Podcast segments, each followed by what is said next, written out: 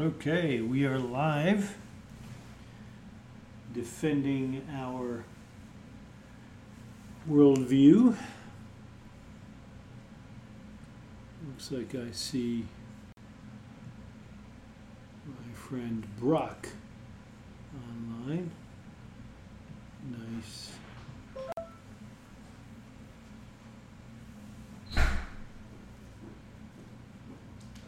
And there is Joshua. Just want to point out that I am as on time as I can possibly be. There you go. Good for you. We are live already. All right. And I think, if I see that correctly, Brock is online with us. I'm gonna grab a handout there on the other side of that PC. I'm assuming it's not a PC handout. No! we can only hope. Nicely done. All right. So, uh, I think I mentioned to you at the gym that I used my time at the beach in order to read Dennis Prager's Right. Rational Bible. Exodus is what I'm up to now. Genesis is what I did before. And uh, man, he is very gifted. He's coming from a multilateral perspective. He's taught in yesh- yeshivas. He's taught in Christian circles and in secular circles for 30, 40 years. So uh, his his intro makes makes you very welcome, regardless of what perspective you're coming from, including atheist. Hmm. So, all right. I have 16 points that were unknown or unattainable prior to us receiving the Torah. So, Were you saying that we didn't learn morality from the Code of Hammurabi? I'm saying that it wasn't universally known. Bonjour. Yeah, we're live. Good to see you. I haven't really gotten started yet. Okay. Like the shirt. Nice. Oh, nice. thank you. The, uh, I think a small Mustang pulled up. The small Mustang, yes. I, I'm trying to wear any shirts that, in which I can, I can fit my biceps now without any pressure. Yeah. Yes, which is nice, know. Yeah, that's good. It's, uh, it's limiting my, my wearing ability, but that's okay, yeah. All right, so grab a hand out there. We are looking at the, uh, sixteen points that are unique and, uh, unknown or unattainable without us getting the Torah. And, uh, Dennis Prager is, uh, has got a, a unique perspective. I agree with these, but my hope is that we can talk about each one just a little bit. Because I think in the end, this is gonna define our worldview. Where, where are we coming from when we define our perspective? And, uh, so these are unique. Hello. Hello. Good evening. Hello. Gentlemen, gentlemen, Good evening. excuse me if you're not getting up, grab a handout. Thank you very much, I appreciate it. Good evening. Good evening. Good evening. There you All right, so these uh, 16 points should define our worldview. So we'll go through here and see if we can then summarize what our worldview is. The first thing that uh, Prager points out is that, and this was uh, shocking to me, that the Bible teaches that the, the God of the Bible is universal, and not just the God of the Jews. And I would, I would argue that most people would believe just the opposite. I, I believe in the God of Abraham, Isaac, and Jacob. You know, I'm, I believe in the God of the Jews. And he points out throughout the Torah this is not just the God of the Jews, it's the God who chose to use the Jews to make himself known to the world. Sure. And we see this, of course, uh, that uh, the master got all upset because the temple was being used as a, uh, a marketplace when it was supposed to be a house of prayer for All nations. all nations, exactly right, so. Well, you have the, go ahead. You have the blessing to Abraham, but blessing the whole, the whole earth. Exactly, through Uh, him, everyone would get blessed.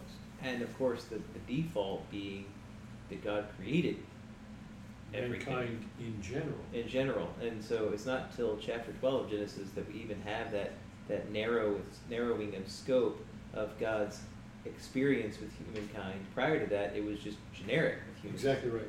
And the revelation was, of course, intended to reveal himself ultimately through Messiah. Yes. Good. So our concept here, if you're late in joining us, is we're walking through these so that we can define our worldview. So if we're gonna defend our worldview in the public square, I'm just thinking it would be a good idea if we knew what our worldview was. Uh, the second, that uh, God is invisible, incorporeal. Could I ask a clarifying question? Sure. What do you mean when you say worldview? um, how how I place myself in the world and how I perceive and then judge and react to issues within the world. So if I if I perceive myself as simply a traveler in time that I started as dust. I was a mistake of creation or of, of evolution, and uh, I'm just really pond scum that has uh, a bit of facial hair, and that eventually I return to pond scum. Then there's very little that's required of me, and my reaction to certain things should never get me upset because I'm, I'm really just pond scum with a mouth. Now, some people here may be just pond scum with a mouth, but I'm not. And my worldview would be that I'm special, I'm unique, and as we'll see as we go through this, I'm, I'm held accountable. And further, there is a judgment for my actions here on the planet. That's what I mean by worldview. Mm-hmm. We good? Yeah. Okay, good, good, good, good, all right. So if you come from the Christian perspective, you may disagree with number two. To clarify though, I think we have to put this in the context that the Torah is given in, and not necessarily in the context of our current theological position, whatever it may be. Absolutely. So, if you think about the Torah context, an invisible, incorporeal God is contrasted with idolatrous images. Exactly. We're talking about horse gods and Exactly. people gods and octopus gods and cat gods and gods of you know that look like demons and all sorts of different Gods of bronze and wood.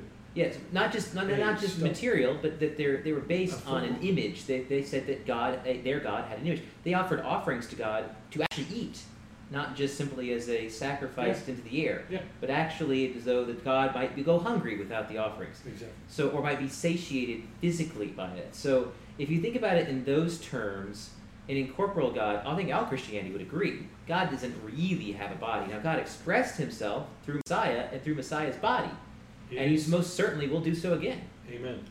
It is difficult to argue with an incorporeal body or an incorporeal God from the scriptures, especially from the Torah, when it says specifically exactly that. Well, and I think, as we said, I think more than once in this room, the only place in the Bible where it explicitly says God is invisible is Paul, who actually saw Messiah. Yeah. So Shocking. I think that he understood that you can be both. He can be invisible, he can be not physical in a very real sense, at the same time, still choose himself. to manifest himself in a body on earth, a real body, not a spirit, not a, not a hallucination or a, a hologram, but actually a human body, because he's God. He can do whatever he wants. And we might see, uh, we'll find ourselves arguing the same thing with regard to angels.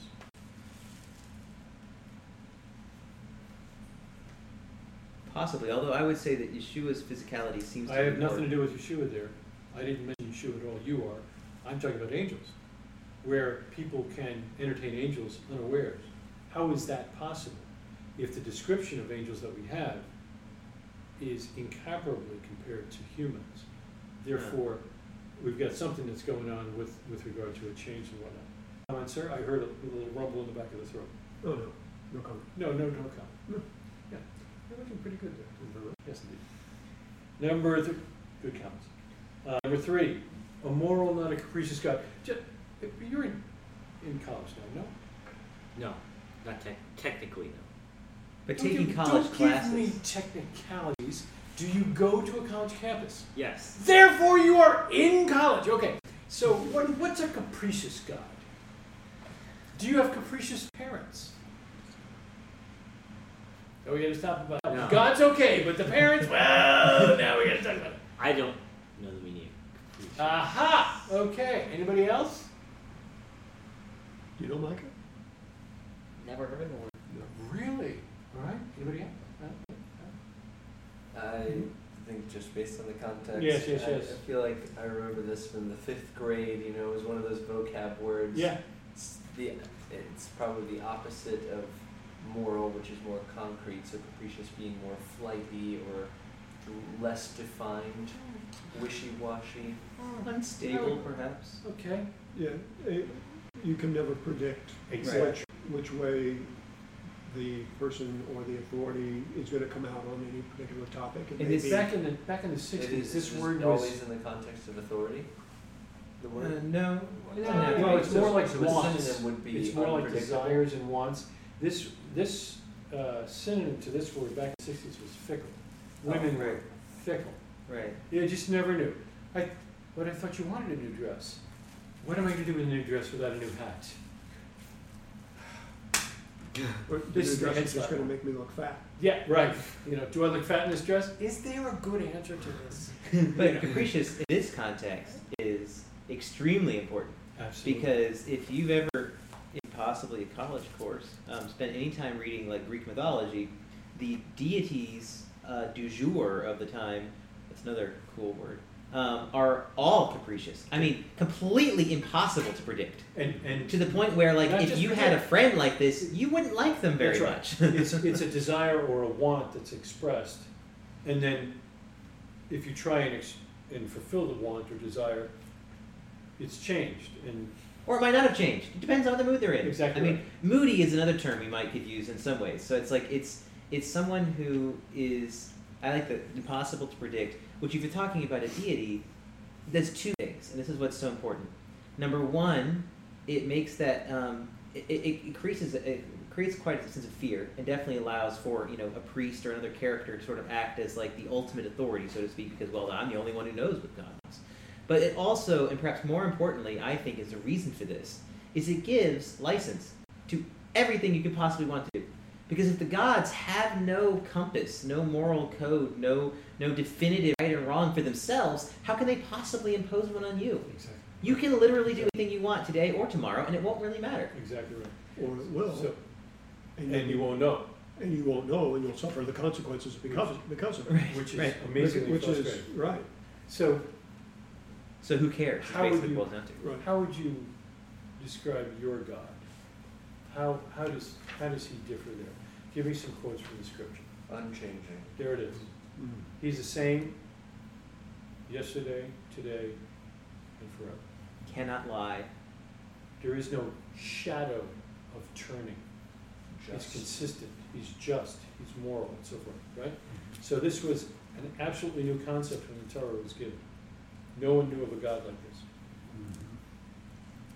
All right, And because of that, you have the capacity then for that God to be the foundation of a moral code that you must adhere to. I would, I, I certainly agree. I would go beyond that and say it allows for a relationship. Right. That's exactly right. Because, as you were saying, you know, if it's, if the, if the God, if the individual, if the woman is capricious, fickle, you really can't have a relationship because you just can't understand where they're coming from. You can't know them because they keep it changing. changes. Right. Here, we've got a consistency that provides for that, exactly right. Absolutely. And, and ultimately across generations. Absolutely, yeah, multi-generational. Are we, are we work, are we okay here? Are we working? Mhm. Okay. Uh, number four, the first God in history beyond nature, not a nature God. What's a nature God? Micah, give me what a nature God is. I know that's why you raised your hand, but try it anyway. It's like the Egyptians' gods. They have a god. for Exactly. everything. So- Good, yeah. God of the Nile, he's the water god, you know, oh, oh, oh, he's not happy with you, what do you get? No water. Yeah. I, I was just gonna say this isn't really. This is kind of like it's just a question that has an answer. I mean, he was the first god already. No, no question about that, but we only know that because he revealed himself. So here we're, we're trying to compare what's happened two minutes after the Torah was given. Right? What, what's changed? And these sixteen things are unprecedented prior to that, is, is, is where um, Dennis Prager is coming from. So we've got, this is the first God that's not associated with wheat, wind, fire, snow. He's the snow god. You know, he's beyond nature because he created nature. He's not part of nature, and you don't need to worry about wind, heat, the sun god. We don't, you don't need to be worried about being burned.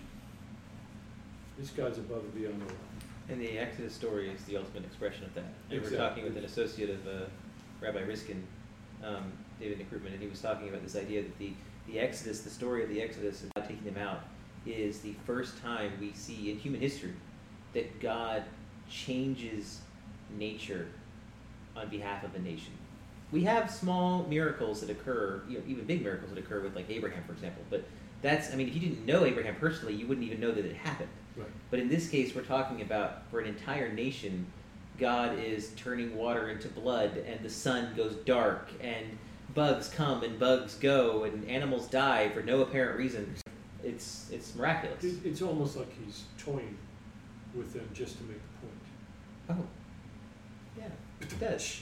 I, I think the one I like is when he holds the sun still for Joshua as they're battling. You know, now he's not toying with it. He's not. He's not trying to make a point. He is, as you said, now really for the very first time, heeding the request of a man, which they say it, it says is the only time that's happened, and nature is subservient to him Right. which is so cool. And again, as you said, on behalf of the nation. It wasn't just Joshua, it was on behalf of the nation. Cool. It it also lends itself to being a single Right. God, Right. not Exactly. having to have multiples Right. for whatever the We don't new have thing the that total just poll came out. full of, I think number six is gonna help us here. Right, or which one is this, which Yeah. one do we have to please this time? Right, or peas. It- Yeah. Right. Mhm. Which goes back to your earlier comment about relationship, because if you have a god for each individual thing, your relation your relationship to those deities essentially turns into um, something of a, a vending machine or a you know Santa Claus type character, where basically I do Or worse, trying to appease a capricious God. oh yeah even Well, worse. But even if it's not, even if let's say you have a benevolent god, Okay. god of love or whatever, Yeah. then you end up saying, well, okay, if I want this, I need to do this. It's not a relationship. That's a uh, that's that's a math equation. in, pull the hand. Right. Whereas with the God that we're talking about is one who does promise reward and punishment, but that's not the point. The point is to get to know God. Well, we're getting down to that one here in a second. I think it's, well, Yeah, number five. oh, number five. A God who loves and wants to be loved. He's looking for that relationship, Mm-hmm. right? And I think the Torah is very clear about that. And, if, and even the Master, as a representation, you love me, you keep my commandments. And and while I think you can you have expressions in like Greek mythology of sort of a disturbing romantic relationship between the, one of the deity characters and and man, it's always it's, it's almost always in sort of like a one to one. It's a it's a very it's a perverted type thing, but nonetheless, the point I'm saying is this is different because God actually loves all of humankind. Um, And I would question if the one you're describing is love. Well, yeah, but I'm yeah, you, I absolutely agree with you. But um, but it's I think in this case you're talking about that that parental style of love with and and actually wanting to be loved in return in a in, in a child parent type relationship. Yeah, yeah. It's definitely very very different. Mike, do me a favor. Um, first cabinet right here, as you walk into second drawer down, right in the front, bunch of pencils, pens, and stuff like that. Grab a handful so we can give them out here. Um, when Micah gets back, make a note on the, in your notes here, um, based on uh, Joshua's excellent and first notable comment. First. Notable in that we should write Oh. it down. take a note, he mentioned a patriarchal. That's not written down here, but that's absolutely one of the things I wanted to draw out of here, and you just did it. So, uh, Gotta only find the sharp ones. No, if you bring back a, du- a dull But, uh, pencil, that's just. I'd be curious what the good rabbi, what some of his references were for wants to be loved. Because on the surface, I'd say it's far more obvious that there's a desire to be served based on at least the five books of Moshe, right? Like the the Torah itself. And I think the rest of I'm good. scripture bears out additional layers of love, but Yeah. like I'd I'd be curi- kind of curious. Maybe I mean I guess the first would probably be the garden. sure, Uh, where are you?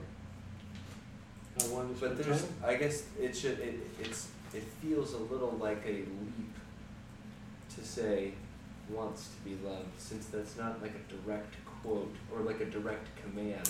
Okay, Um, so let me, uh, let me argue back. I mean. I mean, Do you think? Obviously, the big one being you shall love the Lord your God. With, I, I mean, I, I, I get that. Oh, you're buying that one? But No. that's not an example? There's a so there's a difference between the command and the desire. Why would he command something he did not desire? I mean, isn't that capricious? different- It's different, uh, different way of expressing something, right? I think I think though I think the relationship is still there because we've just read this week's Torah portion where God compares Himself through Moses uh, to being a father to a son, of the people of Israel. Um, in fact, He compares Himself to that Himself when He's talking about uh, in Egypt. They are my firstborn. I've carried you on eagle's wings. So I think that I I've think the drawn you out relationship is there. for myself. So you don't, you don't think there's a, a loving God there looking for love? See that looking for that. I don't know. You don't there's think just something. There's Why something did he- about why- the why way did- that we're saying that that why did sounds he- maybe too. Um, Needy. yeah, or or or that reduces his sovereignty somehow. Really? So when the master said, if you love me, you'll keep my commandments, he was reducing himself? No, not necessarily. So I, I was asking what some of the. No, I get what you're was asking, from I'm the first asking five books you, of the- do you disagree with it? No, certainly not. I see, so, so you're under the impression that since you questioned the rabbi, or you questioned Dr. Prager or Mr. Prager, whoever he is, um, I just wanna make sure I'm clear on your perspective that if you agree with it, then it must have been later in the Bible, but you think that it was made up out of whole cloth later on and it wasn't expressed? Or you're just curious about what he was? I'm I got it, okay, was- just making sure. What he is using to determine a sentence like. Okay, all right, well, I will get that. I unfortunately lent my, uh, my Genesis copy to another so that Ah, they could uh, appreciate it as well, but I will get that for you. All right, so we all wrote down patriarchal sometime, something, something like that. Number six, Yep, what, well, you didn't because you were getting pens. Thank you for that, by the way. Gives every individual unprecedented self-worth. How does he do that, Josiah? How, how is it that you have unbelievable self-worth now? Because I was created by God and I have a purpose. Give me one more thing that really is at home. That was a good bunt. I'm looking for more of a home run, or at least a double. Just trying to help here with some baseball metaphors, as, as limited as that may be.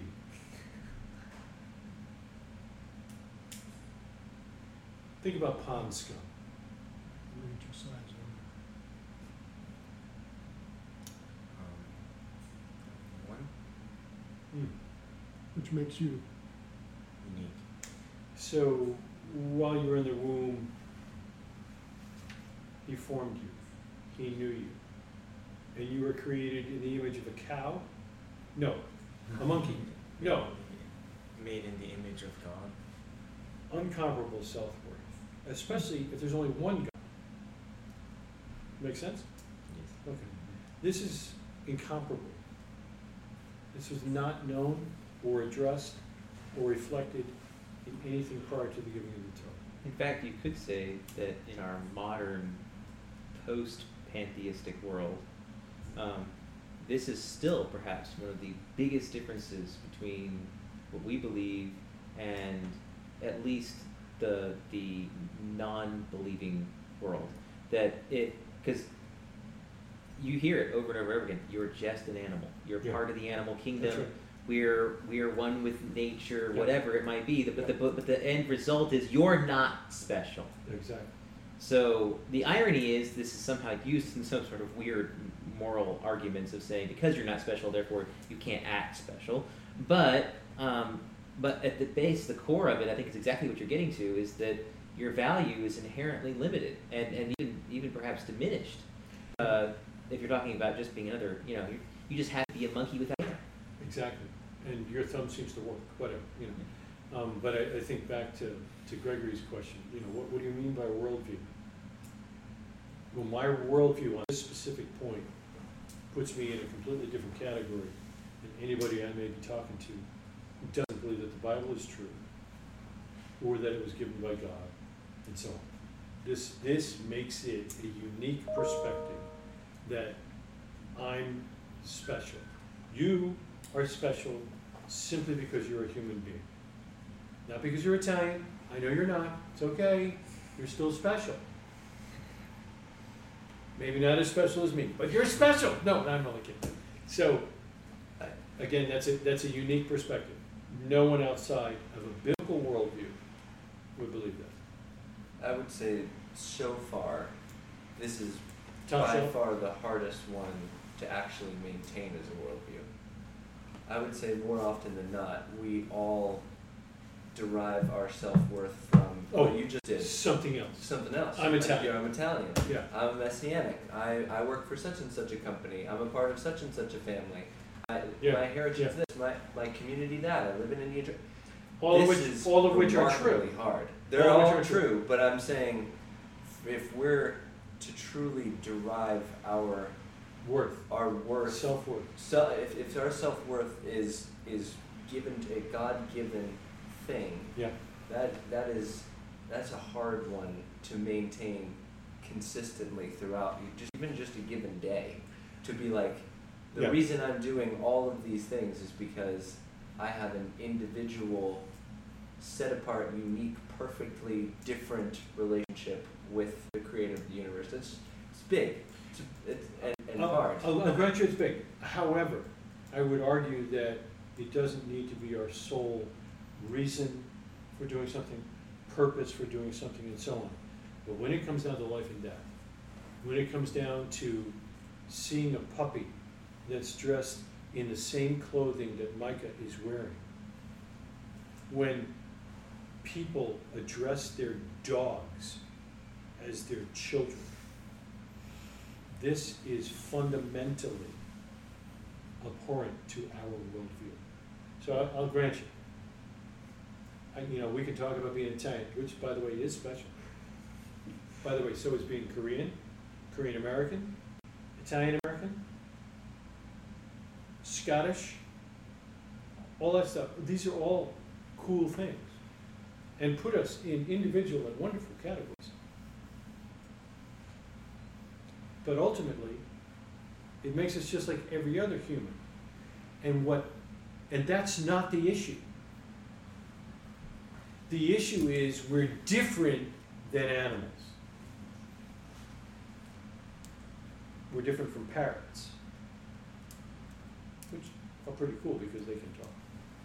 which Rabbi Fohrman identifies in his Beast That Crouches at the Door book as being the essential, essentially the, nature of the first temptation to man. That, the, that Eve in the garden is really being presented with the choice: Are you an animal, or are you created in the image of God? And I think that uh, the, the the impact of this cannot be understated, especially in this country. Our founding fathers identified all of the rights that have been granted to us by God Granted by God, that's right. as being from God because we were created in the image of God. Yes. And that exactly. because of that, no man had the right to say to another man, I own you. I have something I take I can det- determine what belongs to you Because you're only responsible to God. That's right. And I can't kill you because you're made in the image of God. And I can't treat you like a zebra, even though they're kind of special strike horses. Because you're more than a zebra. Right. This also fights against the modern philosophy of nihilism, which basically says eat, drink, because tomorrow we die. If you don't matter, if you're not special, then whatever you do doesn't matter. That's right. But if you do matter, and if your if your if your potential is as uncapped as being made in the image of God, then you have a very high responsibility. Amen. Is it nihilism or nihilism? I thought it was nihilism. Nihilism. Nihilism, okay. That's, that's why there's always a correlation between the rise of atheism and the rise of depression. Hmm. Nice, like it. Mhm. All right, We're good there? Number seven, introduced universal human rights. To your point, outstanding. There's the Constitution. But they're universal. So if we were gonna say, well, the black man doesn't get as many rights as I do, this is ridiculous. And we'll see down in number fourteen, that the Torah is necessary for human brotherhood. That we understand that regardless of where we come from, ultimately, we all go back to one. Well, that species is a little weird to me. What species are you talking about? The human species? That race. Race? Now, now you've diminished race. What, are you and I of different races? Because you have an Asian background and I have an Italian background or a European background? No, we're of the same race. It's the human race. That's that is a strictly biblical Torah view. You're not going to get that anywhere else. Okay. Number eight began the journey to belief in human equality. Part and parcel what we just what we just said, right? I mean, how can I look down upon you and and try to lift myself up, or say that you should be in a certain position, or don't get as many right? It's, it's ridiculous. Well, and, and God, it, it, it's interesting to bring this up in some of the debates and discussions today about things like immigration. God is not saying that everyone ultimately has that there's no there's no relevance to being in, in special groups, specifically in like his his people, the nation of Israel. What's interesting about that though is while the nation of Israel does have like some special privileges and responsibilities tied to being them, God does have a very interesting approach to the fact that he's, he repeatedly tells them that they still have to treat people outside their community as special. He tells over and over again, don't mistreat the stranger. Don't mistreat the one who's not part of you. And that is, uh, and to to your point, that is that is a contrast to like what we're dealing with um, at at that time, and even I think even today, is a struggle. It's a question. How do you deal with someone who's different than you? How do you approach them? It doesn't necessarily mean that you have to give them all your free stuff, but it does mean that you have they have basic human rights that they are that they have been given by God. Most frequently repeated command in the Torah. Love your neighbor as yourself. Remember the stranger. More than the Sabbath, more than anything else. Number one. To remember the stranger. Because we were strangers. So, if we're, if we're gonna talk about slavery, what's our worldview? It's important. It's. The Certainly kind to of- practice The kind of slavery we're Kidnapping talking about. Right, the kind of slavery that people are talking about today Yeah. and looking for reparations, well, you know, my ancestors six generations back were snatched from their country, brought over here as slaves. What do you think about that? It's wrong. It's horrible. And it's against our faith. It's against the Torah. Which is why it should be pointed out that, um, at least in the North, Christianity, I feel like, was pretty well tied to the abolition movement. In fact, in, in the UK, in, in Britain, in England, I should say, because it wasn't the UK at the time, um, uh, you know, William Wilberforce, who's pushing for abolition, is a good friend of um, John, author of Amazing Grace. The point that I'm trying to get at is that um, Christianity uh, was was a was a big proponent of ending slavery. Absolutely, yeah. And, and, and what else could have been? So, good. We good on that? Yeah. all right. Number nine brought universal morality into the world as God judges every human is unheard of. You got the corn god, and he's gonna, you know, give you or not give you corn. The fact that there's a moral judgment uh, coming is prior to the Torah, unheard of.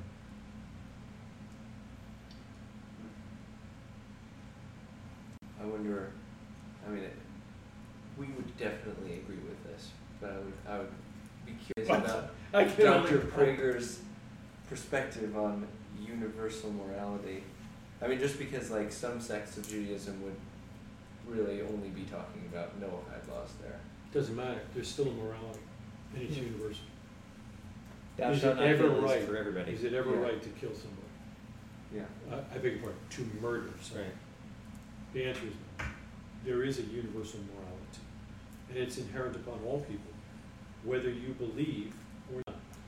And for those that do believe, it needs to be pro- promoted to those who don't believe. When you think about Noah, if you go to the second half of this one, God judges every human being. God judges literally the entire world based on the way that they treated one another. Right. It's amazing the fish got through. Number ten, it means that good and evil are not individual or societal opinions, but objectively real, making human moral progress possible. And I, that one took me by. You mean it's not my truth versus your truth? Exactly. So now we've got uh, uh, an independent list of right and wrong. Our worldview includes an objective morality. So, well, you say it's true. I don't believe it's true. It's just like the bumper sticker says. God said it. I believe it. That's it. That settles it. That settles it. Well, that's not true. That's not our worldview. God said it. That settles it. It doesn't matter whether you believe it or not. That's what an independent or objective moral standard is all about. Comments? Good there? So I mean, that applies to the same way as God said it. It's not I interpret it this way. Exactly. Exactly. Right. It, It does. it doesn't really matter how you interpret it. It doesn't really matter whether you believe it or not. In fact, it's really good if you don't believe it, because it's still gonna come to pass. It's still the truth. The point being that then, that, even to the point of saying like it doesn't necessarily matter if you've heard it or not. I mean, to some degree, like there is a moral code that's out there that exists, and just and, and this is important again, going back to our country. Um, founding principles of democracy and human rights and all these things depend on there being a universal moral code exactly. because it is simply societal. Well, the, the Brits had a really good argument. They had literally thousands of years of kings telling her what to do. It, how do you argue with that? In fact, according to their tradition, their you know God Himself had said that King George had the authority to tell everyone what else to do. Well, prior to that, in Rome, King was God, he was God. or a God. So He- yeah, He was a divine, yeah, exactly right. And this today is absolutely critical because anyone who argues an art from a perspective of moral relativism um, immediately loses every moral argument you can possibly create. Because how can you say that the monster that murdered innocent people in El Paso, Texas was wrong if he really believed he was right? Unless there is an objective moral code. Uh, yeah, and, and I think you can, you can really just smush that even before you get that far. You think it's true, I think it's false. Therefore, we can never agree unless someone outside the two of us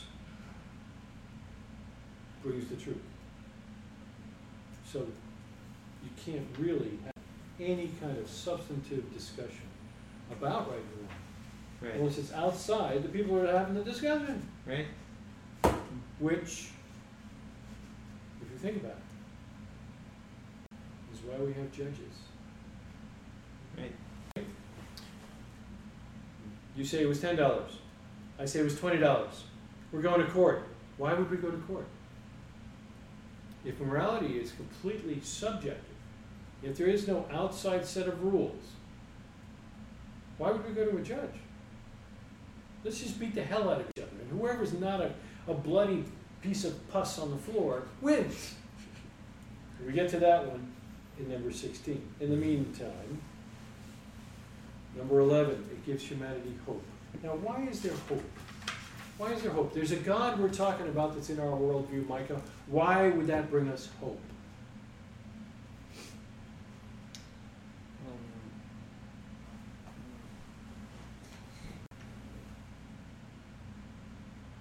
I would say they'll bring us hope for hope that there will be a day when he will save us. No, not save us, but Okay, so we've got a future. yeah. All right, I don't think we got to that one yet.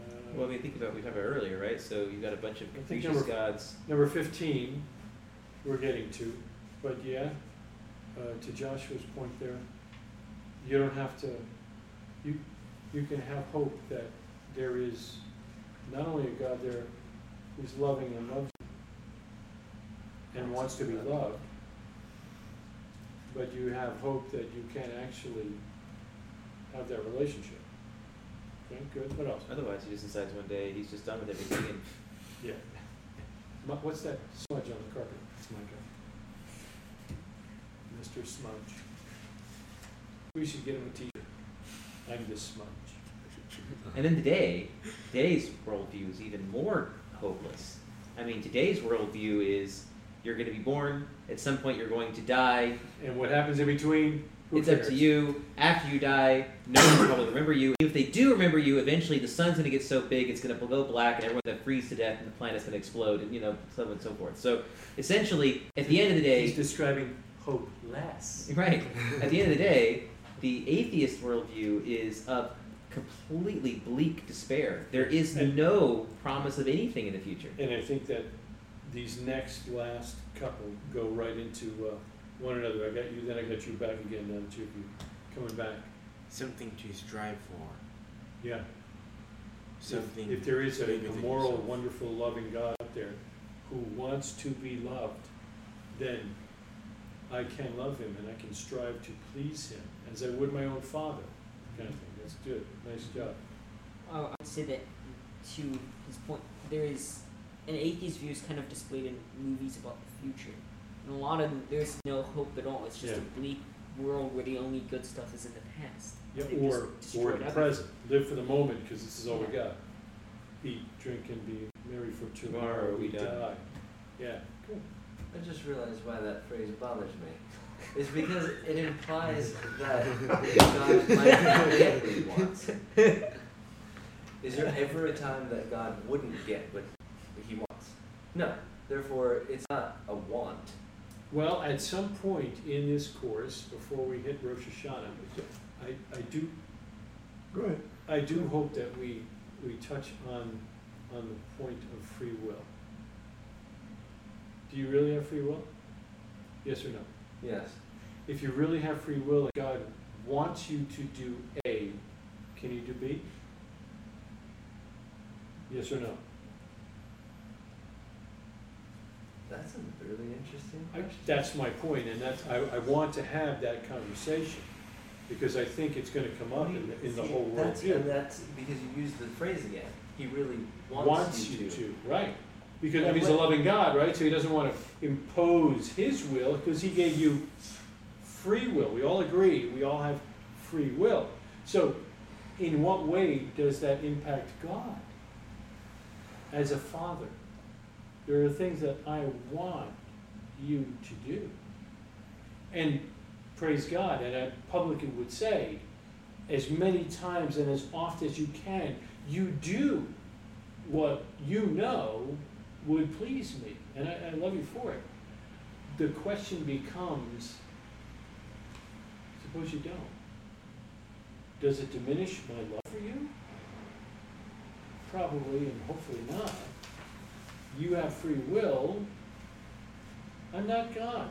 How does it work when the when the father figure is God? This is these are great questions. Yes. Well, then that involves the whole oh, discussion. he's got all the answers. Go. And then it involves discussion of predestination because logically you could have freedom of choice Yes. and the will to choose. Yes. And no matter what choice you took, it would still lead to God's ultimate plan. Right. Which means do you really have free will? That's why That's I, predestination. So- freedom of choice. So so we need to we need to talk about that, right? I, Um, that'd be so- interesting, It's a logic circle. It, that's why I brought Well, up it could be. It could be. And then Prager spends a lot of time talking about the sovereignty of God. He is sovereign, no question about it. But where does, how does free will work into the equation? I like his perspective.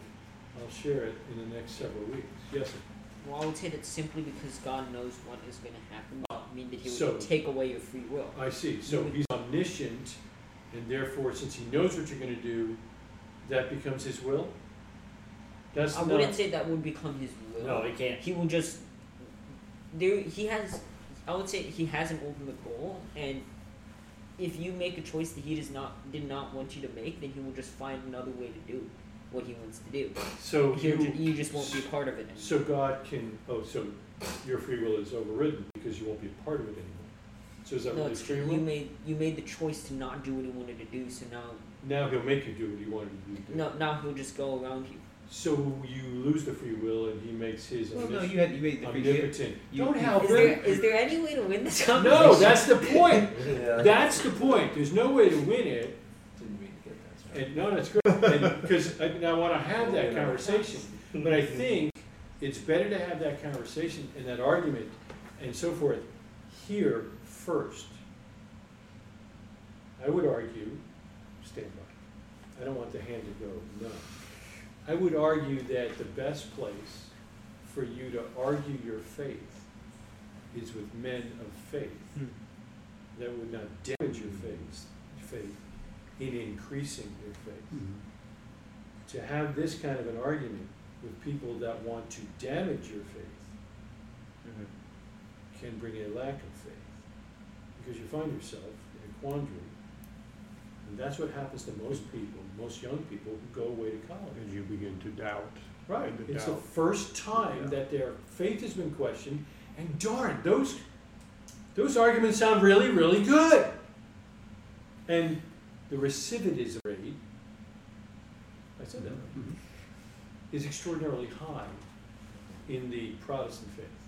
That's another you know college word. Yeah, it's, you know, tossing, giving, giving away your faith, and, yeah, falling away, which apostasy, apostolos and so forth, we see uh, a lot in the, the book of the Apocalypse, or the revelation of the Master. Yes, sir. So, Joshua and Michael were talking about God already having his plan set out. Yes. One is predestined, the other one has some um, chocolate desire that's going to happen regardless if you choose vanilla. It's And the ice cream god. I was thinking of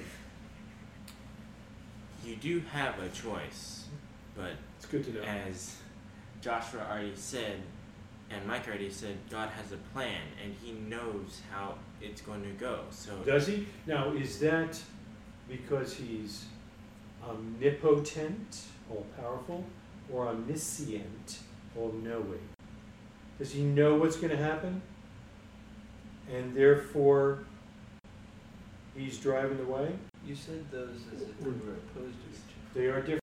They're different. I didn't say they they're mutually exclusive. I didn't say they're mutually Oh, okay. exclusive, I'm just trying to write him down a rail car that bumps into the rock. Yes, sir. What's the word for all all seeing? All seeing, Omniscient. omniscient would be all knowing. All knowing means you can all seeing as well. How can you know something if you don't see it? All seeing is not a theological term, But but it does have the It- it- connotation of being all knowing because one would assume mm-hmm. you would know it because you've seen it, but an anthropomorphism of giving God sight is, you know, really. Okay, the so question, the question And then here I that think you're trying to get at is Back to number is two. God driving the car, directing it where it goes, or is he the GPS saying, I think this is the direction we're going to end up at the end? You know, it's like, is, is he a fortune teller, or is he actually in charge? omniscient versus omnipotent. If they were versus, Yeah, they don't have to be. it's an. And if they were not versus, but Opposed. mutually exclusive. Yeah. I'm sorry, did we cut you off, Josiah? So, omnipotent is All powerful, all- potent. so, it's kind of like you're a character in a movie that God has already seen. He knows what you're going to do. You don't know what you're going to do, but He knows what you're going to do. And He already knows how the movie ends. And He's also the director. So, whether you do A or you do B, that eventually lead to the ending C. That's very cool, and I think your A, B, and C spell Micah backwards, because that's what he was saying. Mm-hmm. And I, I hear you, I just question whether or not you're right. But mm-hmm. that's a different class, and it'll be at the end of our, I'm sorry, I can't take more questions right now, so we're moving on. Did I, did I get, show, show of hands, number twelve, God gives human beings free will. Is that, is that, is everybody yes? Hundred percent. Yes. Yeah. Yes, Absolutely. hundred percent, okay. That why do we think that? Because it's biblical. Okay, so I just wanted to get it on the uh, recording for that next class. Number thirteen, he introduces holiness, which elevates human beings from animal-like to being created in God's image. I think this is so important. I don't know if you saw in the Jerusalem JTA. The. Telegraphic Agency? Yeah.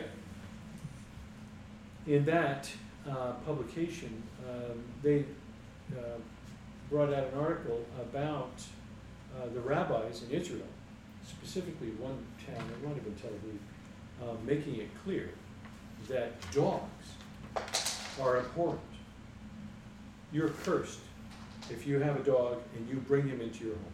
This is completely anti-biblical. You should never do it. It's just absolutely the worst thing you could possibly do. Yeah. And they named rabbis. I mean, you know, they're all in, in concurrence. This is not what the Bible says. Animals, you know, there's, there is a difference and they should never be treated like humans, blah, blah, blah. And Mr. Prager goes into great length there. His point is, as we see happening of late, where people are treating animals, specifically dogs, sometimes cats, but most of the time dogs, dressing them in human clothes, treating them like humans, taking them to the spa, getting them haircuts, and so on. And Pushing them, pushing them. pushing them in strollers. Holy cow! And uh, and then making comments. And you know, uh, have you met my babies? Have you? You know, these are my children, and so on. Uh, uh, this is completely antithetical to our worldview. Now, I'm not saying that the dog is not man's best friend. I'm not saying that dogs can be useful. Hunting dogs are, are a great help. Um, Or mode of transportation pulling- in the snow. pulling sleds, you know, helping man. So seeing eye dogs, yes. Helpers, for sure. Sometimes you have seeing, seeing eye donkeys. Elam had one of those. Even talking donkeys. I mean, there's, you know, we can lift up the animals, but they are not human. And he points out that uh, it really is a problem in a society when babies, human babies, are seen with less worth than animals. This is exactly what I was going to say. The society has it completely backwards. Mm-hmm. Save the whales, kill the babies. Yeah, and, and I would argue that this is one of the times where evil is stated as good and good is stated as evil that we normally would not have tagged when looking at a future time with anti-messiahs and so forth. Yes, sir. Well, this is just a question. Do I was just wondering, do people like commit? Do people do abortions on like dogs who are pregnant, or I've never heard of a canine abortion. women? In fact, I heard of that. I would think it would be lifted up that the Mr. Puppy just had puppies. Yeah, I was. Or I mean, it's Mrs. just like Puppy. nobody ever kill commits abortion on a dog when they don't want puppies in their home. Yeah. But why would you do that with to yourself then? Yeah. Kill your own baby. One is less convenient. I mean, We'll move on now, otherwise we will not finish, Mhm. and it is really not the focus of this class. But obviously, we now got two or three different classes that we can uh, bring in at the end, um, because certainly there is a tendency in society today to lift animals up to the level of humans, Beyond- and at the same time, to lower specifically babies or old people to the level of animals. And And- euthanasia is already happening. And, and even in a much more subtle way. I mean, one of the things that Rabbi Fohrman mentions in his book that um, that we see all the time is the whole follow your heart language. This idea that do what feels right, Right. do do you know you you If can feels trust good, do how it. you feel um, is a very animalistic way of viewing the world. That's That's exactly how animals work. Animals see something, it looks good, they eat it. You know, that's that's how it works. Where we have a God, going to this point here about holiness, a God who says, even if it looks good, smells good, but doesn't chew its cud, it's not for you. And it's, yeah, there it is, yeah, and it, it may be good, it's just not good to eat, Right. right? That's what Good sets for you. us apart. Okay, um, the Torah is necessary, number fourteen, for human brotherhood. I think that's, you know, kind of been hashed out here. If we all have the same, ultimately, the same parent, father, and so on, then, uh, there is no reason for us to separate ourselves based on any physical character trait. The Nazis did that. Blonde, blue eyes. Don't have blonde, blue eyes, you're not part of the Aryan race. Mhm. You're obviously inferior. And finally, fifteen uh, teaches us that the physical realm is not the only reality, because he is incorporeal, invisible, beyond, and so beyond nature. Which means that there is an ultimate meaning to existence, and therefore to each of our lives. This is one of the most fundamental differences between our worldview and the worldview of uh, the non-believer. Uh, extraordinary. And then finally, uh, the Torah teaches that might is not right. Can you give me seven examples and references to go with? No, I'll just take two examples. Go ahead. Give me one. Might is not right. It's because you're stronger than me, you're not right. Give me an example. Um,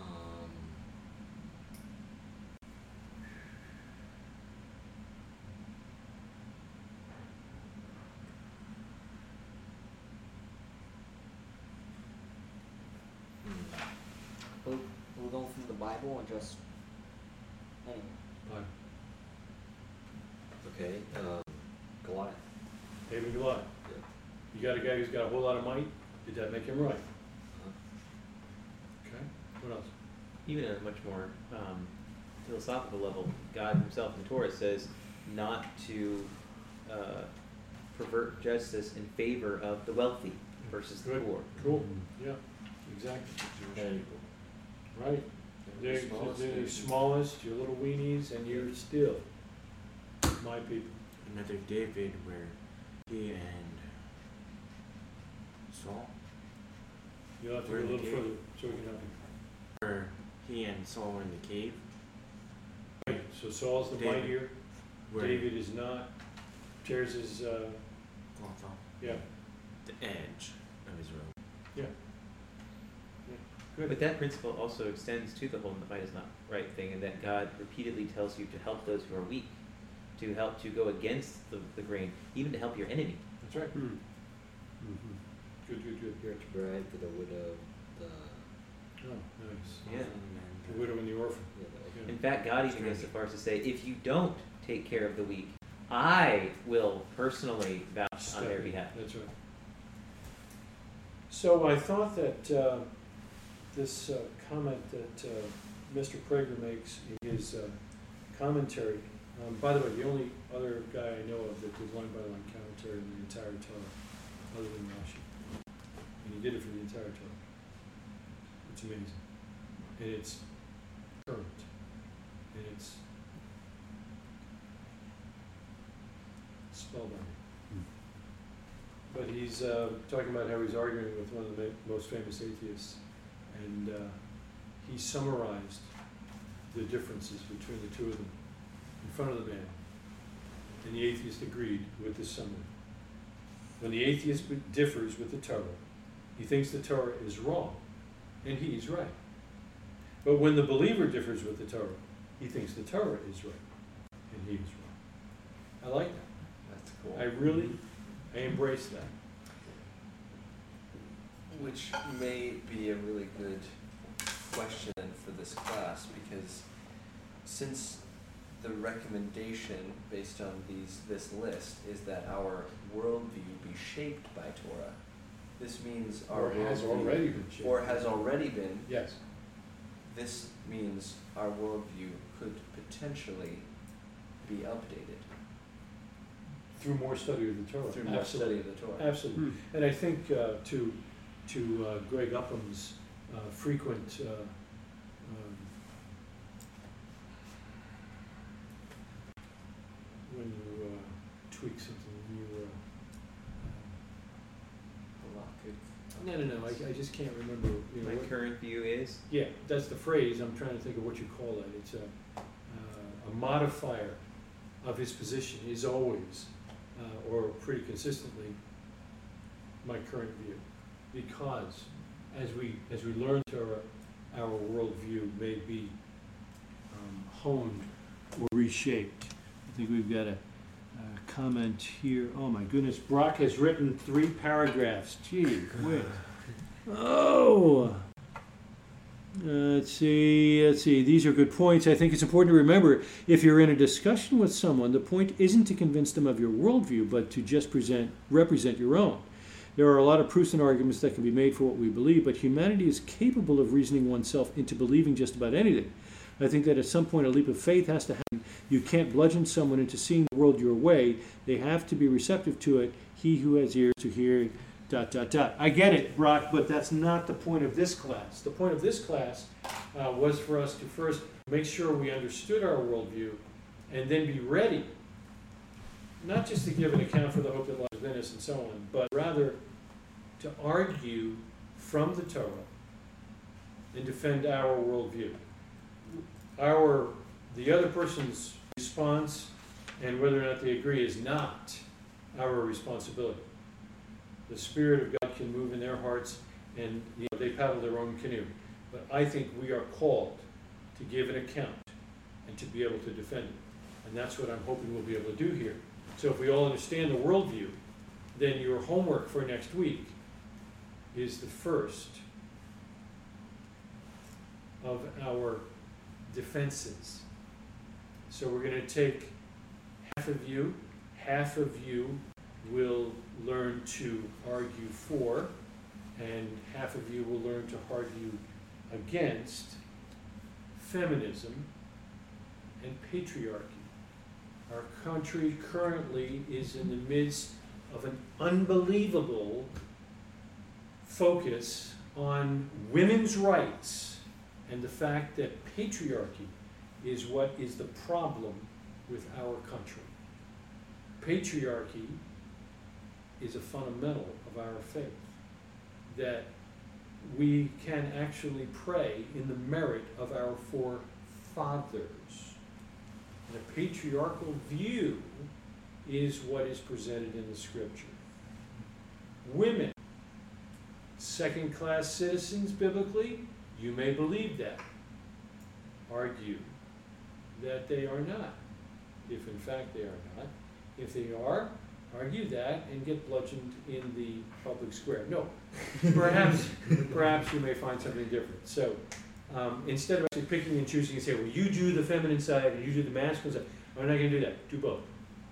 So, look in the scriptures and examine your worldview and see if you can't next week be prepared to argue either side. And we'll uh, we'll pick a couple of pairs, and then we'll flip around and pick different pairs, and we'll just go around. We'll have a little while. We'll have some fun with it, um, and then I'll hopefully be able to tie it together with some scriptural perspective um, that that may shape it. If you know you guys are beating each other up, and maybe halfway through I'll give that perspective, and we'll try to redo our arguments and see if they bear any fruit. Okay, questions on that? Yes, sir. Not a question on that per se, but just to go back. Any other questions on, on that and homework and what we're doing? Schmedley here is, uh, gonna be in class, so he won't be here. So, um, invite several friends and see if we can wake up here. Um, I need somebody to get, uh, Joe here. So somebody reach out to him. Joe and Teresa, I can't remember the last name. Valeri. Valeri, he's Italian, how about that? Yeah, so why don't you try and get him here in your place next week? Okay. And then, uh, somebody needs to smack Alex and Nehemiah for sure. Is Alex still in Germany? No. I had Alex here for dinner uh, two weeks ago. Okay. Uh, He's back, pictures are done. He must have sent six thousand pictures, it was great. Uh, But yeah, he's back and, uh, yeah, good to go. I just don't know that he knows, so. um, And then Nehemiah's got a new job, he should be able to make it if he can get down here in time, whatever time he gets off. I think he might have a later shift actually. Wasn't he on the three to eleven shift? He's on the evening. Yeah, I think it's shift, an evening shift. But it's an evening shift that Doesn't, work, on Saturdays. Yeah, okay, good. Your comment, your point? Just to go back to what Rock was saying earlier, I think there's also another good reason for this discussion that we're having here. Um, and that's not just to try to convince other people, but Yeah. also to defend our own faith for ourselves. Absolutely. I think that especially if you're if you're in an environment where you are the minority, um, it's very important to not only understand your own beliefs but be able to argue for them even quietly to yourself to simply understand so that when you hear what's not true, Yeah. you know why it's not true Amen. and why you think differently. And, and, and that's a great point, Joshua, because sometimes the wise, you know, the, the, the man who is silent is considered wise. It's the fool who opens his mouth. Um, oftentimes, there's a lot more value uh, to what we say if we don't often say. And when asked, is what the scripture says. When asked to give an account for the hope that lies within us, we're ready with an argument. So it's not that we need to jump in right away and say, that's a bunch of hooey, let me give you the tra- straight truth. It uh, may not bear some good fruit. I, I was gonna say it's a little bit like karate, where the instructors will always tell you like this isn't meant to be used irresponsibly, right? Like we we're arming you with something that is only meant to defend Right. yourself in a specific scenario, and so I, that is a really good point. 'cause, uh, there's a potential for a lot of issues to arise. Uh, you say in the public forum. Well, one of the public forums I spend most amount of my time is actually the same public forum that provides for my family. Uh, so you know, it's you just have to be smart with it. Exactly. Uh, but then I, I also really appreciate people like. Jonathan Sacks who engage in dialogue in a gracious enough way to where it's not a beating up or it's not a, a heated debate at all. But if, if there if someone has a point that he finds interesting, he's frequently quoting secular books, Absolutely. Greek mythological books Sure. and stuff because he's genuinely curious. Okay, I, let me understand your perspective, and then I take it back personally and see does this line up with the Torah? Hmm. Because there's some things that we just don't move on because we know them, but we don't know everything. So Sure. more often than not, especially me, I'll hear someone say something, and I'll just kind of say, "That's really interesting." My gut is that I don't agree with that at all, but why don't I agree with Right, that? And I need right. to go back and study Sure. that. Yeah. But that, which is why I absolutely love this last part. He thinks the Torah is right and he is wrong. So it's like, I, I know I'm missing something Yeah. here. So let me go either talk to a man wiser than me, or let me and or study the scriptures for myself. Exactly. Yeah, so I, I, um, our, our goal here is not to, um, to make debaters. It's so that, to, to both of your points, you can know in your heart that there's a relationship there and there is a future. This gives us hope. So, that's a great thing.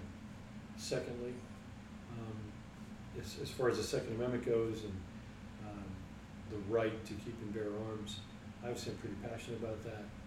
Um, If someone makes a comment about firearms in a negative way in my presence, and they don't realize, for example, that I am carrying a firearm, um, I have, I have learned that the, the best way to perhaps give them a different perspective is to give them a different perspective. I don't particularly care whether they go out and start carrying a firearm, or if they start um, believing that the Second Amendment is a wise thing, or, anything. I don't, I don't care about that at all. I just want to give them a different perspective from the one I just heard, with which I vehemently disagree. Mhm. That's all. And to me, that's, that's bearing more than enough fruit. You know, I don't really care if you like guns or if you're scared of guns, hoplophobic. Um, that's, I don't care. But that you recognize that I have a legitimate constitutional right in this country to freely bear and keep firearms is all I'm concerned about at this point.